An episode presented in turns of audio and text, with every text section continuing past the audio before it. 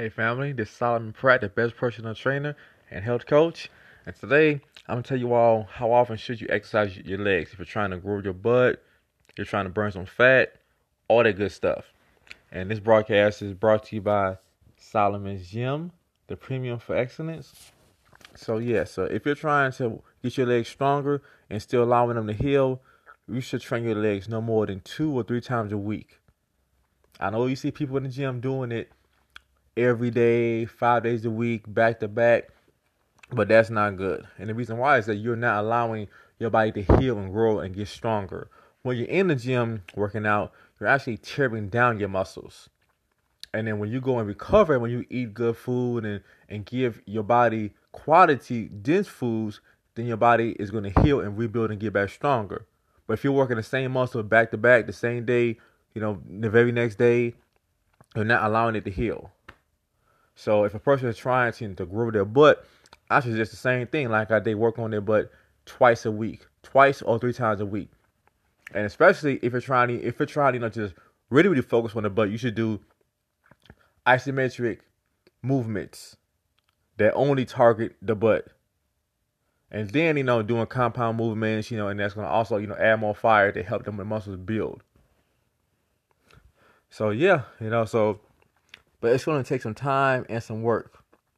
And you got to make sure that you're getting enough protein, especially when you're taking your body to do these tough workouts so your body can heal. So, it all comes down to a person's body type, their lifestyle, and off the Twitter thing, how bad do they want it? So, yes. So, it's just so much that needs to be done. And then squats aren't the best thing for your butt, unfortunately. A lot of people think that, though. But squats, pretty much, and depending on how you do it, though, it's going to either work more the front of your legs, which is the quads, or the back of your legs, which is the hamstrings. So if you're doing other movements, that just isolate the butt and only just, work the butt, you're better off doing stuff like donkey kicks. What's the other one that's really good? The bridges that you go and do when you basically sit back on the floor, and then you basically, push your hip all the way up to the ceiling. So those movements work your butt primarily. So yeah, so you're actually better off doing that first if your ultimate goal is to get the butt more fuller and more developed and rounder. You're better off working that first, right when you have the most energy in the beginning of your workout.